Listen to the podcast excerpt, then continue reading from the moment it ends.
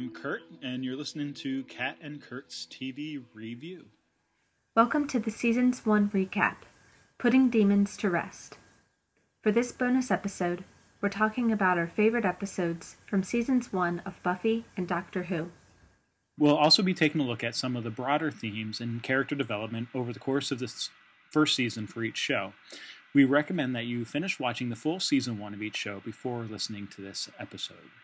So, a very special episode Cat and Kurt's TV review. yes, it's So- you sound it. You say that as though you know someone has died, and perhaps we need to remember them. Yeah. Um, but well, in a way, well, someone has. yeah, in a way, that's true. But we're not talking about that yet. We're no, talking, we're gonna we're gonna save the that the eulogy section of the show for a little bit later. So we're gonna start with Buffy. Um, I guess. Um, Well, actually, I- actually, we are talking about someone who died. uh, yeah, yeah. So That's because, well, sorry, go ahead. I didn't mean to. Well, okay. So, um, what we kind of wanted to do um, for part of this, uh, you know, we're going to try to give some broad discussion of the seasonal arcs and everything. Um, but one thing we definitely wanted to do, and um, where we're going to start, is maybe just talk about um, favorite episodes of the season? And what was it about it that really um, stood out to you or um, what encapsulated something of what the story is about or you know whatever? For some reason you know these are the episodes that we were really impressed by. Um so um some of this i mean i know i said a lot of this in my discussion of the episode but i i think there were there were a few different ways i could have gone with this but i think i'm gonna have to go for buffy with prophecy girl um with the finale episode and I think again, like, and I know I've said this a million times in the discussion, but it really, I was just really struck by the tone of that episode and, Mhm. um, and how sort of different and unexpected it felt to the rest of the season. Like, it still had the action and the humor and, um, the positivity and all the character and all the really, um, fun aspects of the show, but it also just felt um, very different to me. Like this, this subject matter was a lot. It, it had been dark before. Like there were, like definitely, I think the darkest episode of the season is the pack. You know, in terms of disturbing and unsettling.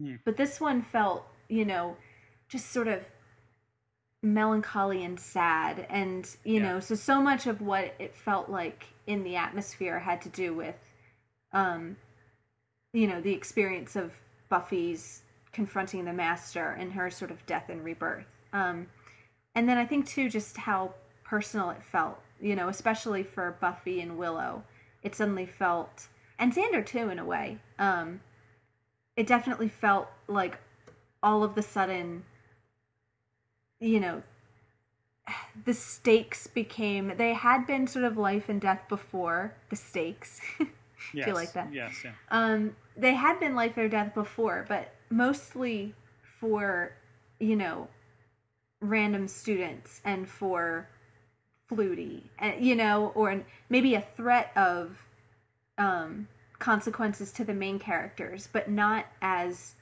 personal and close to home as it was in this right, one Right. Um, well, and I think I think part of that. Sorry, just to jump in real quick. I think part of that is the is going from the possibility of death to the fact of it. Right. reality of it, it, yeah. the reality of it this it, it's no longer i'm the slayer and i live a dangerous life and something at some point might kill me um it it becomes no you will die. And this is when you Mhm. will die. And and you don't know exactly the manner of your death but it it is going to happen and not vaguely some point in the future it's going to happen in a few days when you go up against the master.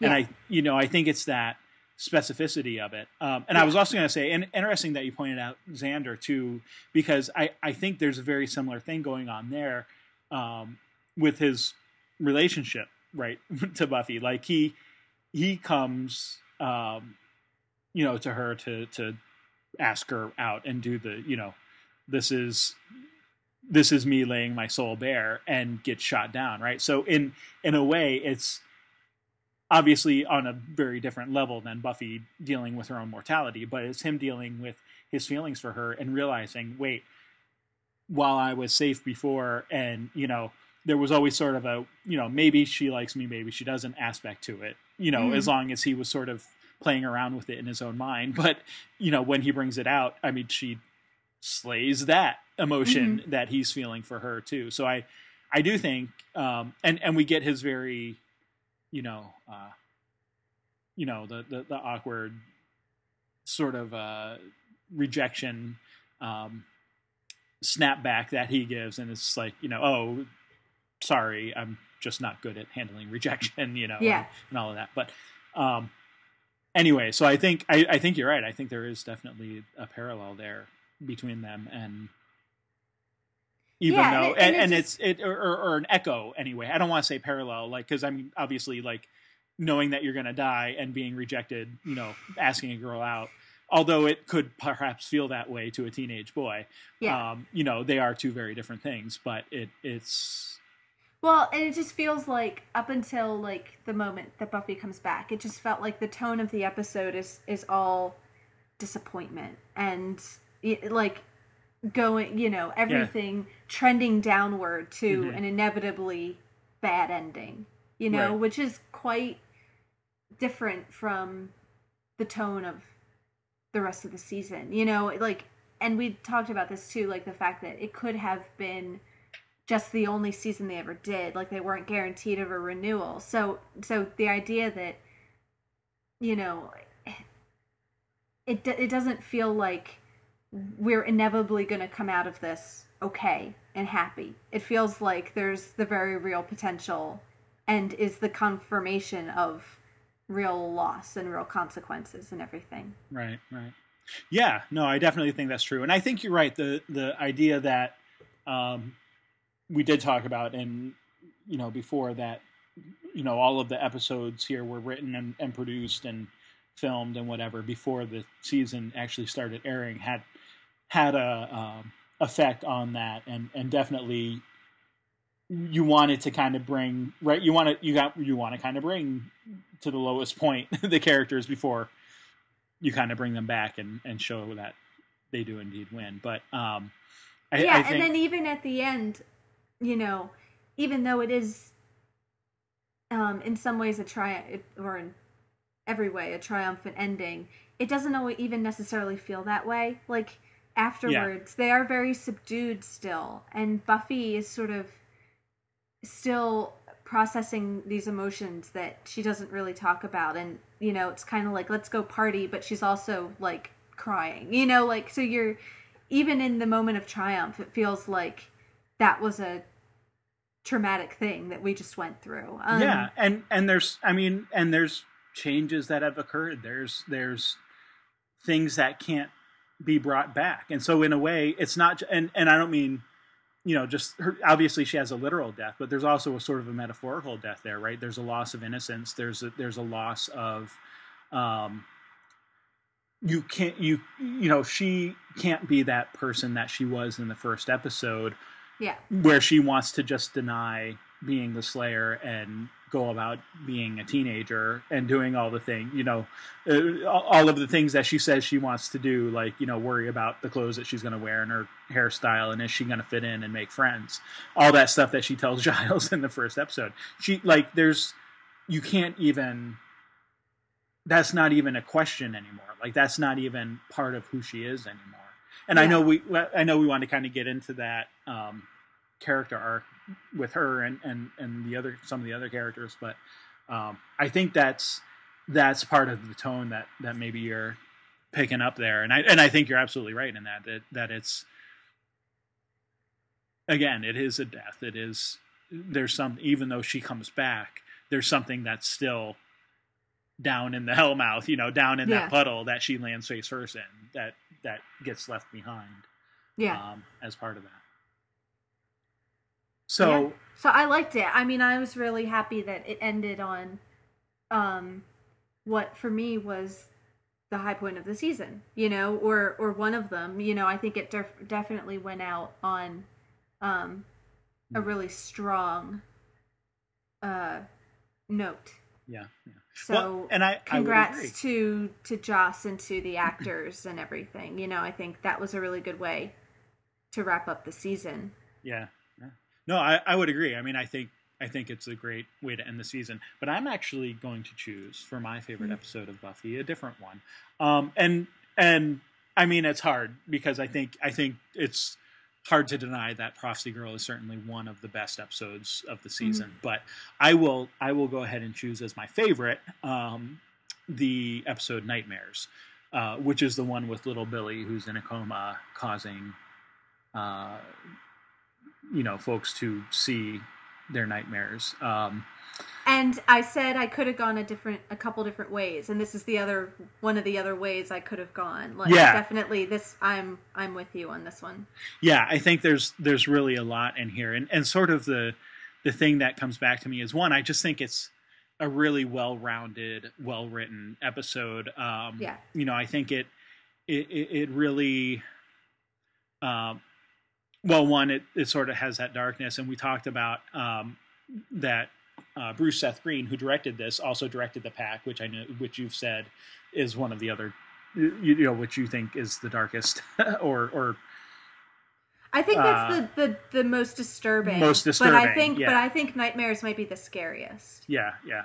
Um, so definitely get there, and then David Greenwalt, who um, we talked about, uh, who wrote it, and and Whedon, who created the story, um, of course. So it's it has those strong hints, and I think, um, and and maybe where maybe part of the reason why this one goes so well with Prophecy Girl is because we get the hints uh, of what's coming up. Right, we get Buffy's nightmare and her.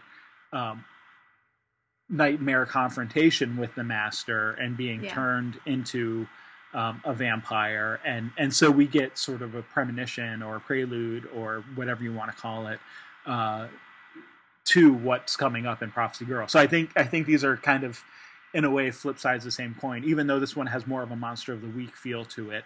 Mhm. um, certainly certainly you get all of those sort of hints. Um, and i just I, I don't know i mean i like it too because i think i said at the time when we were talking about the episode i like the structure of the story does a great job of focusing equal on multiple characters right we get xander we get willow uh, in Yeah. addition to buffy we get giles's nightmares like we get character development of all the major characters we get even cordelia um, you know and and some are her um, more humorous, uh, perhaps uh, things that she fears. But uh, no, I, overall, I just I just really liked it for those for those reasons because we get all of that character development. I think it's well rounded, and and we get sort of those hints of the deeper mythology that are to come. So that that's my um, that's my pick for my favorite.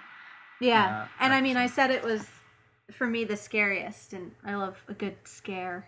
Yeah, yeah, it is. It yeah, and it's it's scary in in that you know obviously there's a few places where you might jump the first time you see it, but it's we talked about. I think I think this is where we talked about um, C.S. Lewis and and sort of the surprisingness and and Yeah. and all of that. Like you get you get the really tense feeling. Um, I always think, I always think about Xander whenever I think about this episode and reaching for the stupid chocolate bar, and it's like, no, dude, you Yeah. know this trail of chocolate is not going to end up in a Yeah. good place for you. You know what's going on. You should have, but um, Yep, Yeah, but- and that and that clown, that yeah, the clown. like the moment you know of the episode that, yeah, the clown is horrific, and that he turns around and clobbers it. Like, it just had really great, memorable moments and nice Mhm. reversals and. Mhm. both satisfying the expectations of oh we're in a episode about nightmares what do we expect to see so you see all the dreams that you have had like being late for the test or Yeah. whatever you know but then it also turns some of those on their head you know Yeah. and does unexpected things with them Well, and and even like again with the master and and ta- his whole sort of monologuing about fear and how it's the most Mhm. powerful force in the human world. Um, but then you know turning that around and and um, you know, if I can face my fear, it cannot master me. But but the the multiple times where that sort of gets turned around on on the different characters, including the master himself, and Yeah. um, ultimately, yeah. Um, anyway, so so speaking of Xander and and his desire for chocolatey candies, and then his you know immediate visceral you know punching of the the um, clown in the face. Um, of course, that leads right into discussion of Xander as the body, which is your Yeah. your your uh, mention of the triptych, and and so I wanted to talk a little He bit would be about that. tempted by chocolate, wouldn't Yeah, he would be, and well, he would be tempted by chocolate, and he would be just as susceptible, it seems, to merely turning around and not thinking about the fact that he's going to punch his fear in the Yeah. face. Yeah, you know, no, like he, that that he- impulsiveness. yeah, He, he's not stopping to think about. Well, he's- you know, actually, if I face my fear, then it No, might not he's a be, you know." creature. He's a creature of the moment Yeah, and of it's- instinct. It's yeah. the wait a minute. I'm not six years old anymore. I can actually turn around and punch Yeah. you in the nose, and that'll Yeah. be okay. And Yeah. like it, there's yeah, there's not really a lot of um, intellectual thought behind it. It's just it feels like the right thing to do, so he does it. Um, but I wanted to definitely bring this up in sort of our recap here because I w- I wanted to get what your assessment was since you brought this up right at the beginning of the first episode, um, our discussion on on you know the characters and, and how you sort of saw these roles playing out. What did you what do you think after season one? Does your soul triptych idea hold up? Do you think? And then I'll I'll I'll be happy to share my thoughts too, of course. But um, I think it does. Um, okay, well where- I'll share my I'm thoughts sitting. now. I, I think it does too. I, okay, good. I, I'm actually, I was actually, and it was, I remember thinking at the time, like as soon as you said it back in episode one, and of course I didn't want to give away too much at that point. I, Yeah. I, I thought, wow, like, that's actually really a good assessment. Um, Yay! so yeah, so yeah, and I, I mean, I know we have many more seasons yet to yet to go. Um, but yeah, I mean, I think everyone, and especially I think the thing that's key to it is it's not just about, um, well, Buffy's the heart, so she only can act this way, and Willow's the mind, so she can only act this way. You know, I think that could get very formulaic, but I think what is um, really nice about it when it's well done mhm. is that um, it's really about the teamwork.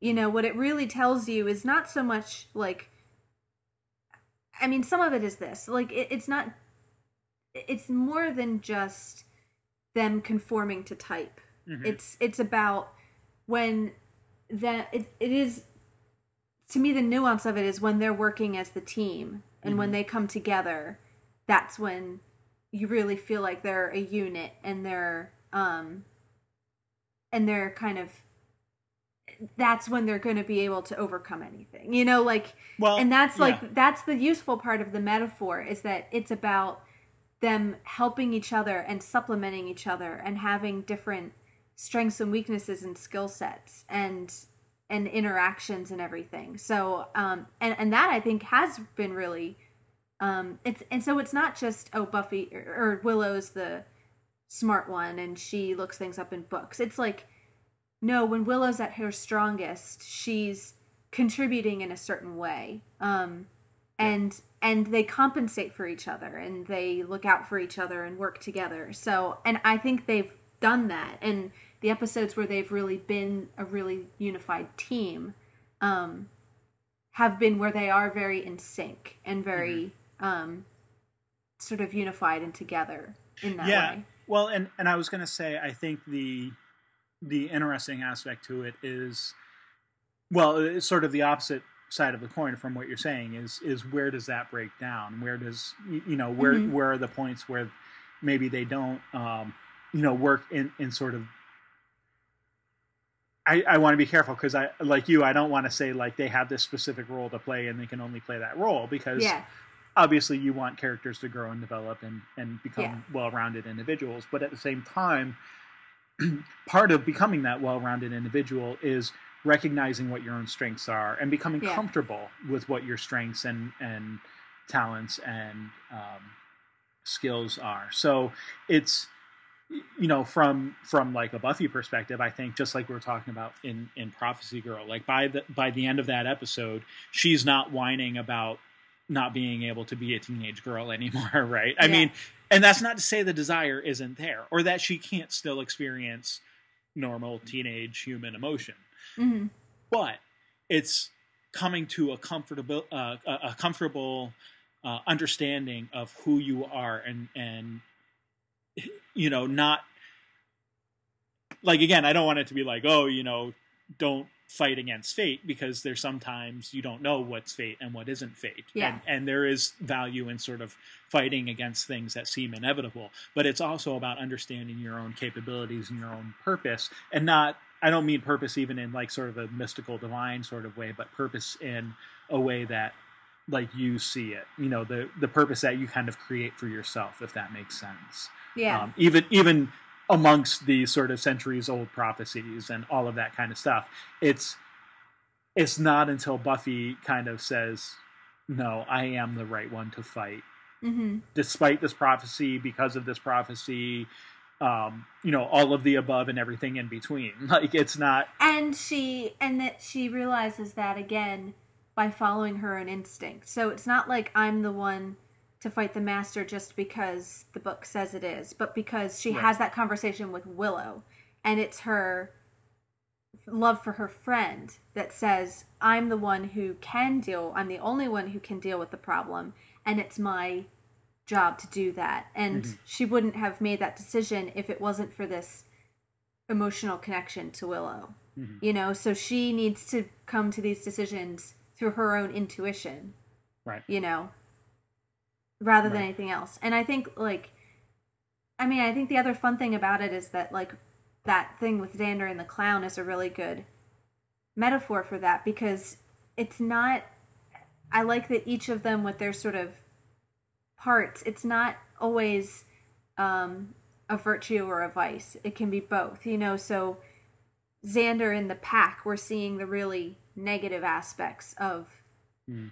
The body character and and his sort of unbridled desire let loose you know without self-control. But then you get something like in nightmares the fact that he's really the only one to really you know impulsively but it was the right thing for him to just say you know what? This is stupid. I don't need to run away from this and confronts his fear head on without overthinking it. He just does you know takes action and does the right thing so you get like through those contrasts you get the good and the negative side of the character right so it Right. makes for a really, you know, gray characterization. Like, and I don't mean gray like, I mean, I think clearly Xander's a good guy, but he's Mhm. flawed too, you know, and his flaws are specific to him, and he's flawed in a different way that than Willow is flawed. Mhm. Um, but then he can also contribute in ways that she can't. So I think it kind of, um, it really helps with like all the interactions to kind of it makes for like really clear specific characterization i think. Yeah. Makes them very distinct and understandable and you feel like if you do it in the right way that isn't cardboard i feel like it makes them come to life a little bit. Right. Well, yeah, and and it's and again, I think it's because it is about them discovering what their own role is, and again, it's not because it's a role that's defined for them, but it's because kind of like what you're implying. I think the the role that they're most comfortable in, and the role that allows them to make the most use of their own talents and and, Yeah, allows and contribute in that way. yeah. It's yeah, Yeah. it's so you know again, sort of using the metaphors of of the body and the heart and the mind. Uh, you know, it's like yeah, the brain kind of controls stuff, but the brain's not trying to pump blood, right? It's yeah it's you know the heart that's trying to pump blood, and you know so anyway, it's it, yeah, there's there's different functions, and that's not to say that like they can only do those things all the time, or that we won't ever see them having to step into other roles, but it's it's understanding and, and sort of you know coming coming of age you know and and learning Mhm. about what your own um uh what your own abilities are and also what your own extents are and that's a Um, really nice metaphor for certain, you know that age group Mhm. you know that is that that teenage time is so much about understanding and finding yourself and learning who you are and what you're about and what you can do and what interests you and everything. I, I think too. So um, just sort of looking at it again and, and sort of the whole seasonal arc, I, I like the way that it rounds out. Um, so you you already sort of brought up, you know, Buffy helping out Willow, you know, and having that discussion and that being the motivator, you know, going right back to the first episode of the season mm-hmm. where, you know, again, it's not until she yeah. sees Willow that she is, you know, recognizing that um, oh, she needs to go and do something about this vampire dressed in 70s, you know, fashion. Um, yeah. likewise, you know, again, we get Xander who in episode 2 went and followed Buffy to rescue his friend Jesse, right? So he's going down into the catacombs there. Well, what's mm-hmm. he do again this time? He goes yeah. and finds Angel to help him go down into the catacombs to yeah, those are this nice time bookends. To, yeah, to, to, to this time help Buffy, and and so for all three of them, then you know Willow.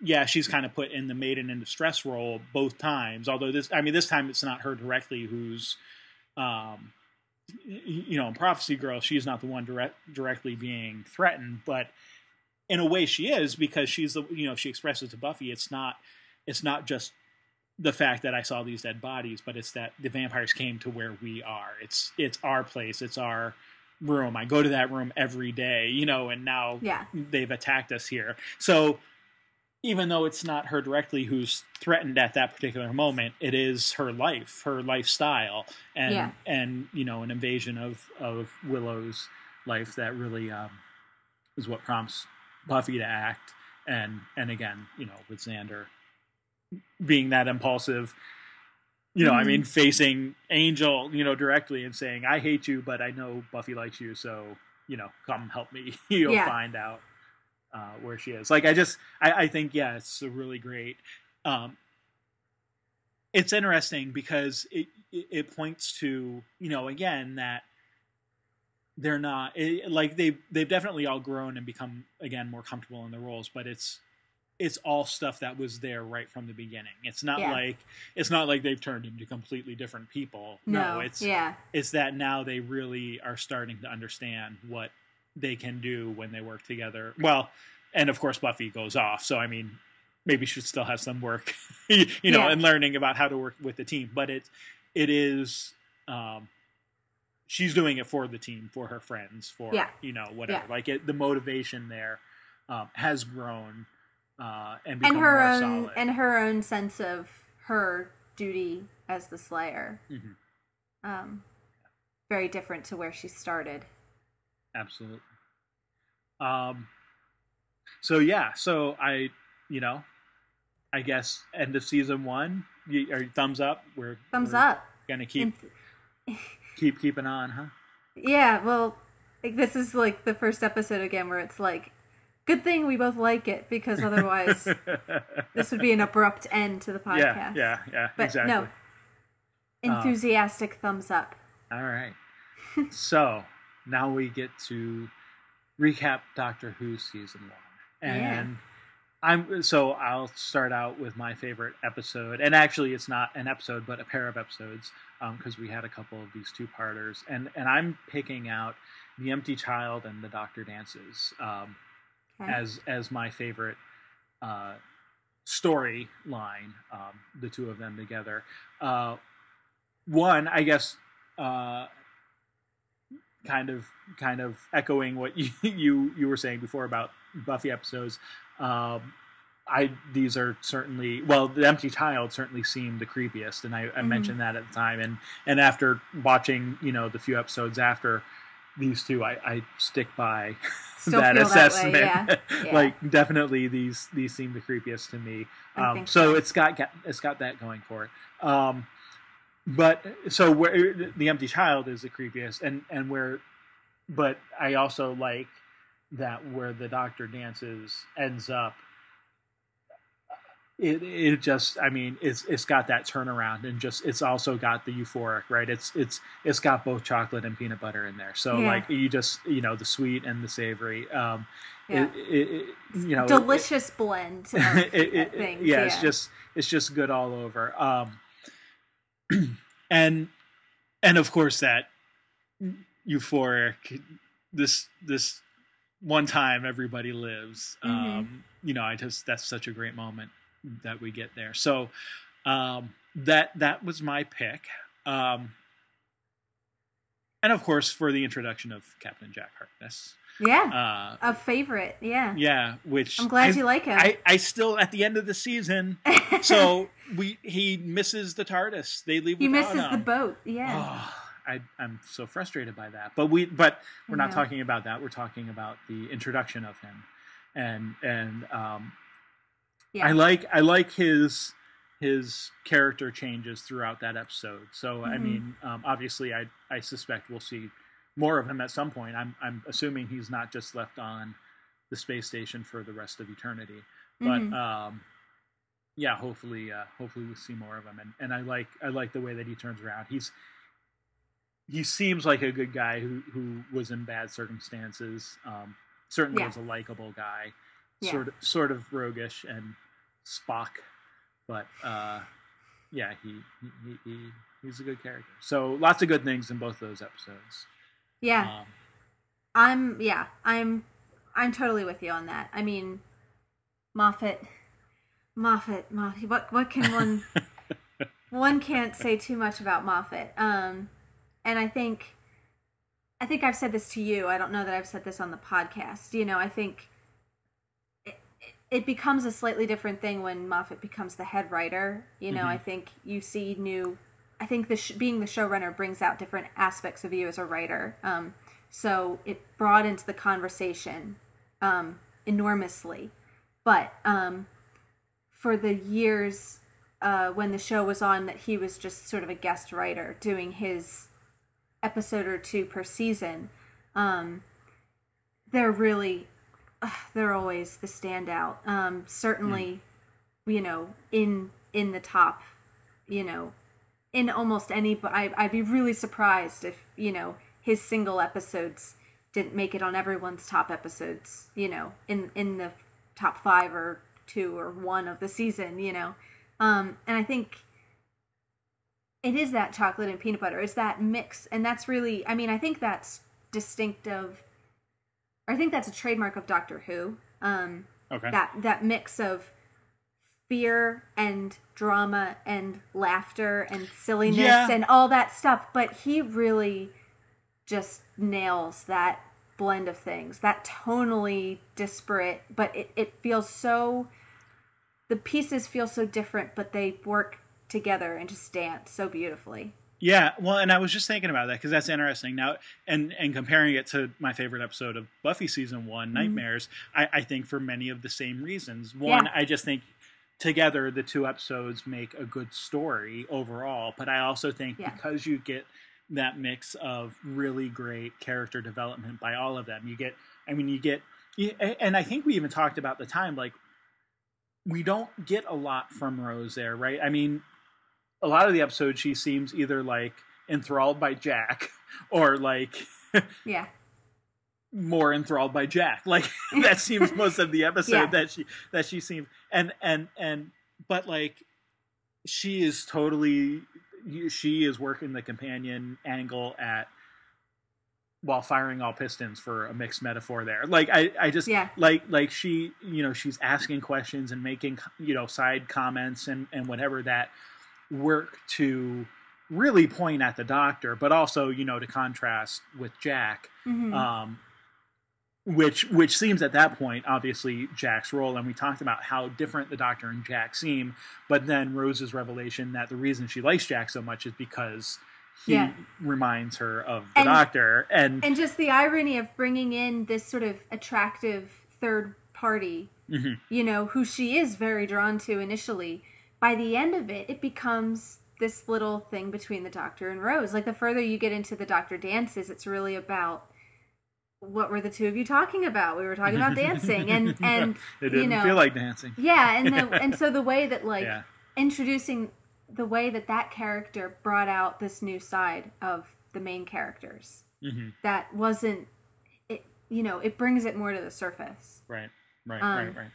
and i mean i'm with the the ending i just love that ending of the of his just joy for the last five minutes because you really you rarely see the doctor like that, especially the Christopher Eccleston doctor. Um, so just to have like a solid five minutes of him, everything's just coming up, doctor, and he's mm-hmm. like having a great time. He cures everybody.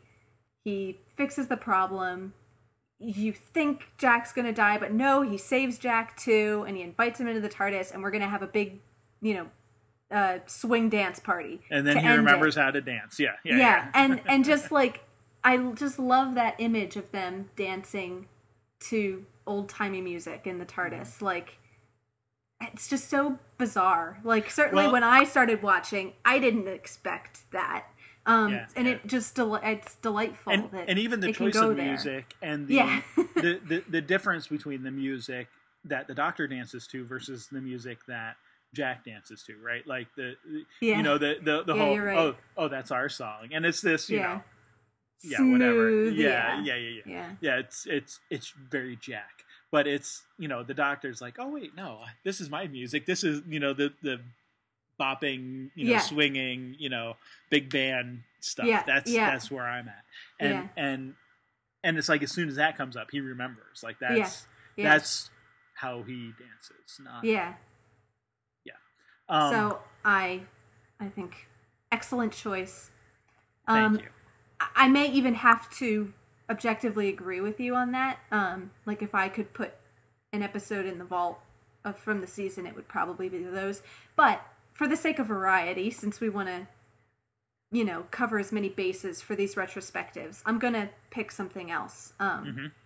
for my pick, and it's, you know, one that I'm very happy to pick because I think it's really excellent, um, which is Father's Day, um, and it's funny that you said that there are aspects of the empty child that remind you of nightmares that there's almost similar things that are being done.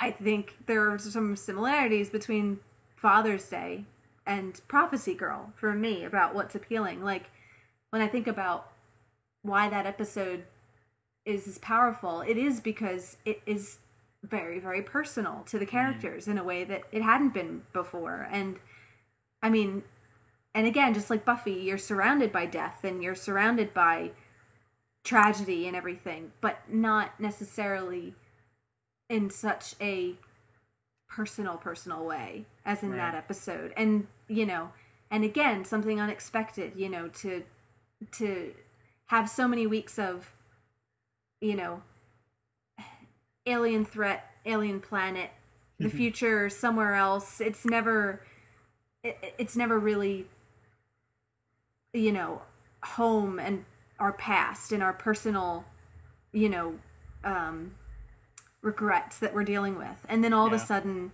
there's just this episode which is just so much about, you know, Rose trying to fix this aspect of her life. Um, right. That shouldn't have gone the way it did.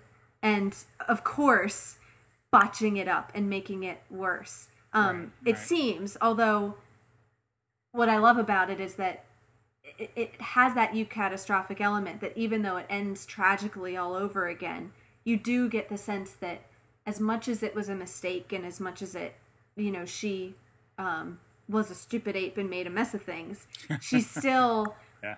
there was a net benefit and a and a good, you know, good did come out of bad and Pete was able to become this amazing dad that she thought he always was.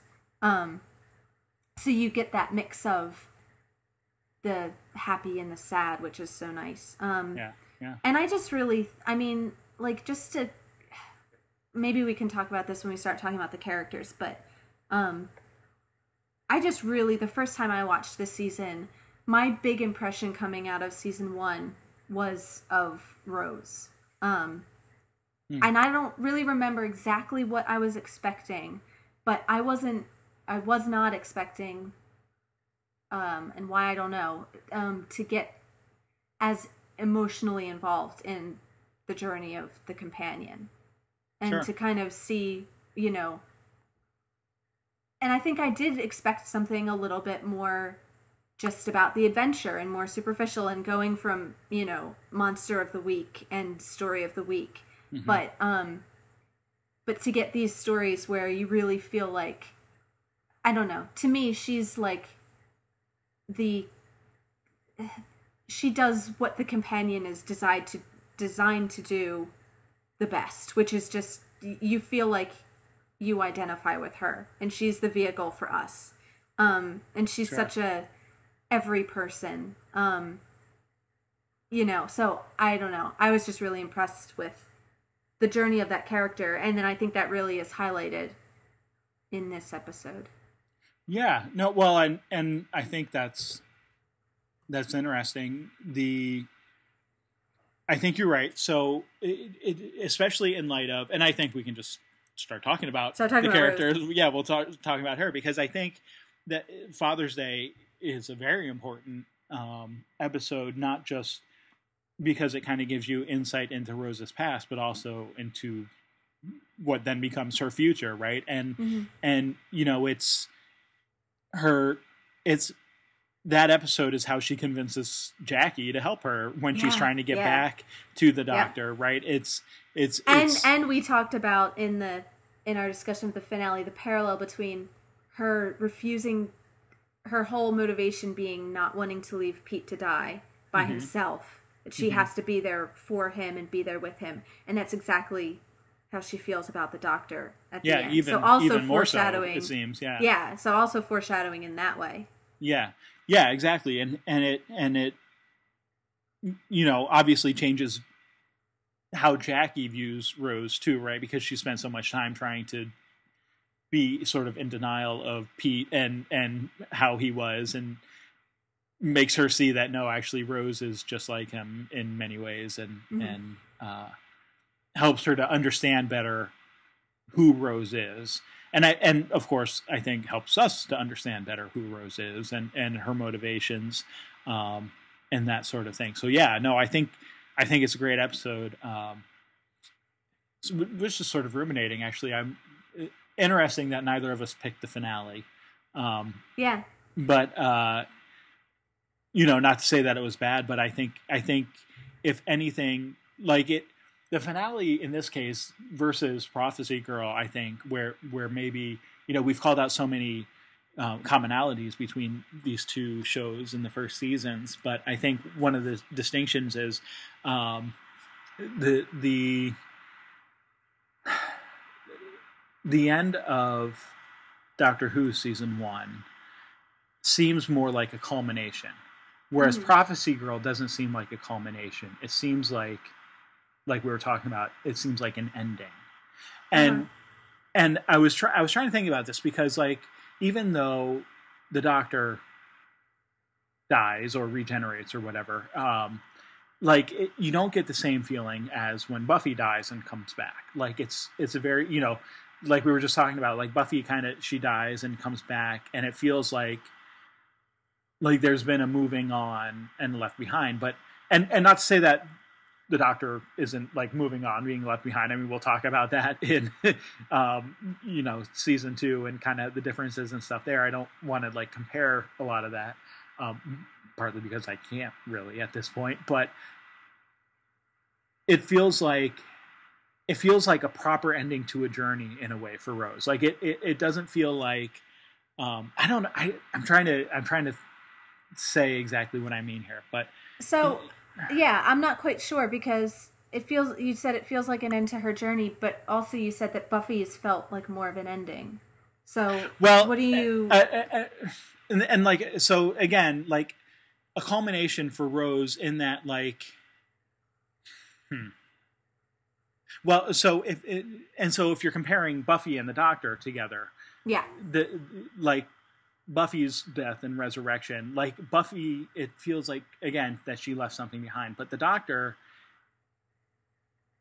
it's the it's the moving forward, right? And Yeah. I, like I re- like this is like I'm and Okay, maybe I'm okay. splitting hairs, like Tell- it's no, no, no, no, no. Okay, it, like like I'm I'm just I, I thinking think this it's just through. that I, I'm just thinking of that focus, and and yeah, and I I apologize. This is not something that I've like thought through and created a real Well- thesis on or anything. But I haven't either. So let tell me if you think this sounds right. Um, Mhm. And we'll try not to go too much. We have watched a couple episodes into the second season, so we'll try not to give too much away with you know Yeah, how far we've and- gone. and I'm trying Um, to stick to even just like my feelings at the end of like Doctor Who. It, it felt like something good was coming to an end, and I know I've used like the same explanation for Buffy, but it's it's it's it's different in that. Here's my here's my contrast. So tell me if Mhm. you think this sounds right or not. Buffy felt to me a little bit like she lost she left something behind in the sense that she lost something. Mm. And it's like she in in a in a in a bad way. Like you know, and I'm not saying like I don't know where that goes if that means anything in particular, but like there was a a piece of her which was An lost innocence and coming almost, back, or yeah. uh, uh, yeah, okay, so whereas the doctor it feels to me more like putting something to rest in a more Hmm. positive way and Hmm. losing something but in the sense of losing baggage and like a catharsis and like um maybe something that it was better to have put down does that sound right yeah. I, don't- I and like there is a, a I don't know. change and a loss but the quality is different yeah, and i'm trying exactly. to characterize and, and I think that that's part of what I'm trying to. That's what I'm struggling to sort of define here because I they're so similar, and there's but there's just this this small variation in and and how things are, are are moving on here that I just I feel like. I don't know. I maybe I just need to think more about it, and and see you know where we go in, in, in seasons two. But um, like if I could put it in terms of like a race, Mhm. like I would say like the Doctor is running on like a circular course, hmm whereas like Buffy is running you know like on a straight course, and she's come to like an end point and is just kind of keep going.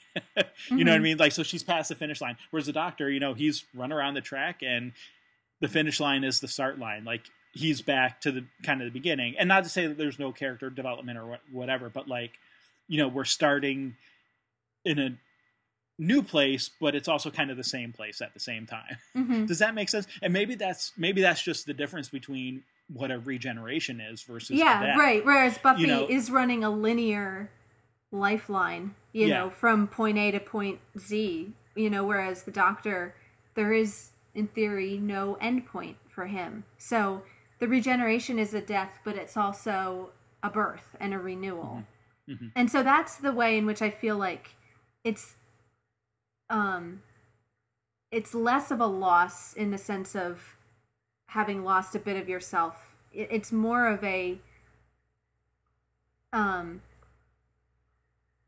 i don't know. It feels more positive to me in a way. Like he feels and i think buffy like accepted her fate but she also seems still sort of upset when she wakes up. Whereas the doctor it's like as he's starting to regenerate and he's starting to glow and when he's talking to rose and telling her she's fantastic and everything hmm you feel like he's sad but he's also happy at the same time. Right. you know? Like there's a It's good to have been. It's- you know yeah, what they yeah. went through. Whereas, with, And he's- yeah, and he's Buffy, happy to- it- definitely a loss. and you can see that it's you know you're fantastic and isn't it great that like i'm happy to have done this for you and you know like but uh, and what- also what for a- himself. what a good way to go out kind of you know like he goes out on a note of triumph Mhm. so and that to me feels more has more of a positive feel to it it's a happier thing even in the midst of the sadness of it Yeah, yeah. um and I mean, as long as we're gonna start talking about like character trajectories i mean we can talk about the doctor and it's a little hard to talk about the ninth doctor because if we've only seen the one doctor there really is no ninth doctor it's just the doctor and this is all we know right, of him Right, but right, right. you know if i'm i think i think the time war will continue to be a huge point for every doctor from now on you know i don't think there's any doctor that isn't going to be confronted with that. It's such a huge part and of the yeah, mythology. Makes, makes sense. Like you But- would almost expect that. Yeah. You- yeah, Just- exactly. Just It- like yeah. you might expect Buffy to continue being haunted by the Master, even yeah, though he's dead. yeah, yeah, and and it's not like when or, we get or fallout from. Yeah, yeah, exactly. Yeah, and it's not, and it didn't. It I guess it doesn't have to be that way. I mean, I guess you could do it that a new doctor maybe doesn't care about the time war. I mean, I think that would be kind of a stupid way to do the story, but you could do it that way. it wouldn't make sense, yeah, No. because like he still has his memories of. Yeah, exactly. everything, So, so I'm not saying the time war, you know, is specific to this doctor, but in some ways it is because he's the first one. Because he's whatever he experienced, he's fresh out of it. He's the most recent. That experience is very fresh and alive for him. So I think a lot. I think part of that burden that he's putting down in a good way is is the very um, recent sort of grief and guilt over the time war. Mm-hmm. Um, and like the fact that it ends with Rose Right, right. sort of her, her big declaration. finishing the time it war and ends. yeah, the time war ends and that he does get to remake that decision to um to save earth rather than to wipe out Daleks and humans together. He so he gets to sort of redeem himself in that way and Mm. and not undo the choice that he made, but maybe make a different choice that he feels um, better Yeah. about making. right, um, right. And then gets to if you, if you're going to die, why not die self-sacrificially for somebody that you care about? You know, it's a good, it's a, I th- and so I think his character trajectory is upward. You know, it starts at a low point and and only ascends as the season goes on. And there's little dips like Dalek where you see this anger and fear that's lurking underneath. He still has that. But I think we've talked a lot about Rose and her humanizing effect. And I think this the the trend of season one, and since it's the Ninth Doctor's only season, the trend of his character is is an upward one. And it's about starting from a point of loneliness and pain and misery into someone more whole and someone happier and someone with people around him that he cares about and relies on. Yeah.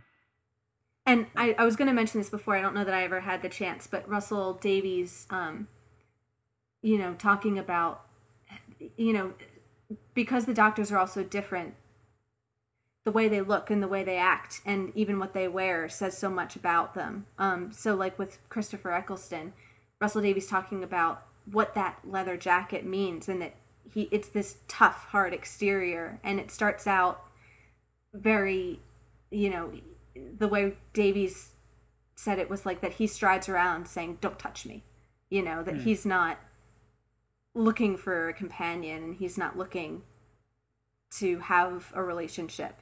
Um, but I don't think he feels that way at the end of the season. So you see that Sure. That positive influence. Yeah. Um, No, I mean, he- I think it's a really nice character arc. Yeah. No, he doesn't feel that way. It definitely seems, and and Yeah. like he says, it's been fantastic. Like he's not only does he not feel that way, he feels the opposite. Yeah. you know, of the the hard exterior, not wanting someone. He's he's glad to have, like you said, it it, it was good to have been, and and it it uh yeah And some of that, like even the way he says, "You were fantastic," and you know what? So was I. That like some of that self-loathing that he can even feel good about himself yeah and you know his decisions at the end. yeah Yeah, very good. Well, Any so- other what? Well, I mean, real quick before we go, did you? I mean, I did a lot of the talking there. What was your impression of the Doctor overall? Um, Yeah, no, I- big takeaways from the first season, or I mean, I think you've said a lot of what I would have said. Um, I think with regard to the doctor, like, and again, it's he's my first doctor. He's my doctor, right? so he's he's the doctor I was introduced to. Um, and well, and I guess the doctor you were introduced to, right? Because you didn't really um, Yeah, watch yeah. the old older episodes. So, um, you know, I guess at this point, yeah, like I don't I don't have a lot to compare it to, but I guess so we we did talk i know i'm going to bring up the goofiness again uh-huh. so like we did talk a lot sort of in the first episode how my first impression of him was the goofiness and yeah. and at this point i guess i can say like i understand you know why people maybe have seen him as a more serious doctor but um I don't know, just like even with that at the end, you know, you were fantastic, and hey, so was I. Like you, yeah. st- you still kind of get that reminiscent of where he's bopping around in the first episode and and just kind of like saying, yeah, this situation obviously is way more serious and dire by this point. and obviously when he's saying that, he knows he's going to be not coming back in in a you know the way that Rose is used to seeing him, and and that we're used to seeing him at this point. Mm-hmm. Um, but I don't know. I still sort of I, I see where where you can get to that point like you know that that he can be remembered as a more serious guy because he has that um, sort of the underlying like you were talking about the underlying guilt and responsibility for what happened during the time war but um, you know I, I just want to make sure we don't lose that that idea that you know it's always sort of been there like you, you know the the the, the fun loving the mm-hmm. let's just go and see what happens. And mm-hmm. yeah, sometimes what happens is really crappy and and like you know, sometimes it dredges up a whole lot of, you know, undealt with things. But yeah. but, you know, um all in all it was it was fantastic. Yeah, so, and he's yeah. still I mean and that's I mean that's really the doctor, even the serious doctor is not too serious. You know, right, like it's right. a sliding yeah, scale I mean, and he yeah seriousness i mean the the well yeah you mentioned the episode dalek i mean that's the most serious that he seems to get um in this in the series i would say uh, maybe a few moments in the finale too where he gets really you know pretty serious obviously but um yeah i mean he can be pretty intense you know i mean he can be a pretty intense guy with regard to the darkness that is in him. I don't want to deny that either, but yeah, it's it's I don't know, it's good. I liked him. Good. So yeah, I don't I don't know that any of that was particularly insightful or anything. I just I yeah, I I I liked I liked it. I I mean I didn't I didn't know that Christopher Eccleston was only in one season. So I was yeah. sort of surprised um, yeah. when when I realized, and, and, I think we talked about this a little bit um, in the episode itself, but I, I, was a little surprised, like to find, um, and and I was realizing it as it was happening, so I, I didn't I didn't really catch on to the fact until right at the end that that he was going to be regenerating. Um, yeah. So that surprised me a bit, but um, yeah, you know, it is what it is, and and we'll we'll move on and see how the new Doctor holds up. Mm-hmm. So those are those are my thoughts. Um, anything else you wanted to say about Doctor Who or or even Buffy or kind of both of them together? Uh, I don't. I think I said everything that I meant to say. I mean, okay. I enjoyed both seasons. I've enjoyed all our discussions. I'm happy with the way this is going. Hope nice. everyone else is too. Yes, indeed. So then I think we'll call this a wrap. And thank you, everyone, for listening. Um, thank you for listening, especially to this special episode. I don't know, uh, the the seasons won't sync up like this ever again. So yeah. talking about things ending, and and I don't know that we'll have necessarily the same opportunities to point out um, similarities and, and parallels in the same way. So I sort of want to say, like, it's just been really fun with these first two seasons with, with these first first seasons yeah. um you know the the really surprising way that they've they've really held up. Um, it'll, it will be interesting to see when and how we can find those parallels again. And, and I'm not saying we definitely won't find them. Mm-hmm. Um, I suspect that they won't be as closely aligned as they were in these first seasons. So yeah, really really cool that it worked out this way. Um, but I think um, we'll probably be doing some of these recaps again as we come to the end of the various seasons, although they won't probably sync up in this way quite again. So, that's maybe a shame, but we'll move on and we'll take it and see how it how it goes. Yeah. So Sounds thank good. you thank you for listening, and we'll we'll talk to you soon. See you then. Thank you.